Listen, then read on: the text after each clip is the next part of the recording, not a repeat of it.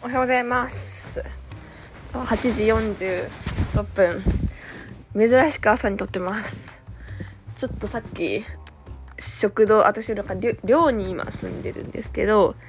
寮で起きたちょっとあおおって思ったことがあったので、まあ、その話をしたいなっていうふうに思って今撮ってます。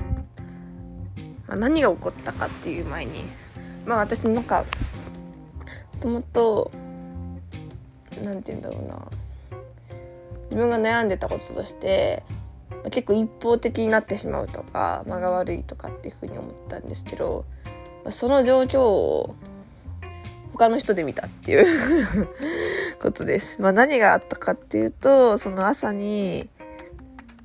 まあ、食堂なのでまあ、その自由にご飯取ってったりとかってできるんですけどある男の子が結構ギリギリに急いできてでまあ食料を取って席に座ってたんですけど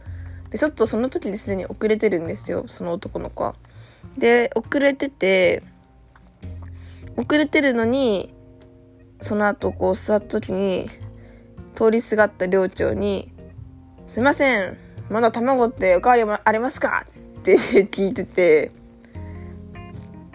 やばって、シンプルにやばこいつって思ってしまって、寮長も多分やばって思ったからちょっと怒られてたんですけど、その男の子は。なんか、そこ、そこで座って、いや、ここ家じゃないし、みたいな。座って言うのもわからんし、遅れてきて言うのもわからんし、せめて欲しいんだったら向こうまで行って、あ、すいません、みたいな。あの、まだこれスクラムエッグとかってありますか？っていうのがあるけど、マジどかどか座って通りすがった人に手を挙げて「すいません」っていうレストラン停止ってマジでやばいなって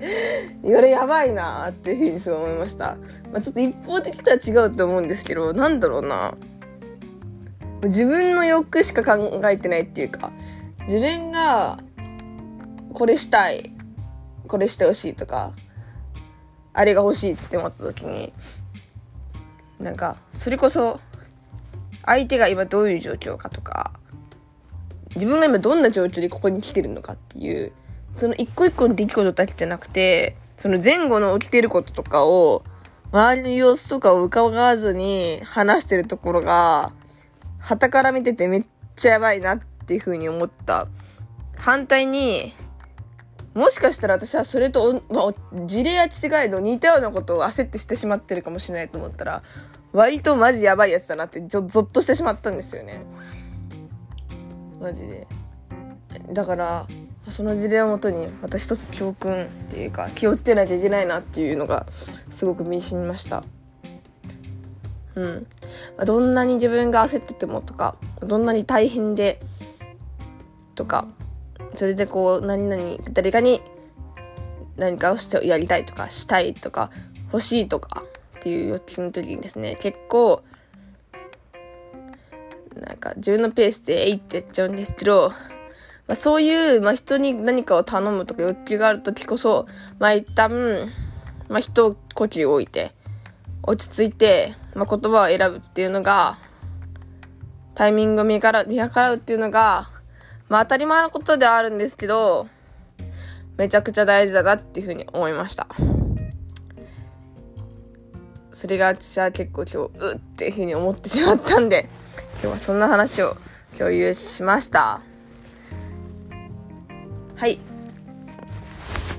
日はそんな感じで、早いけど終わります。お疲れ様です。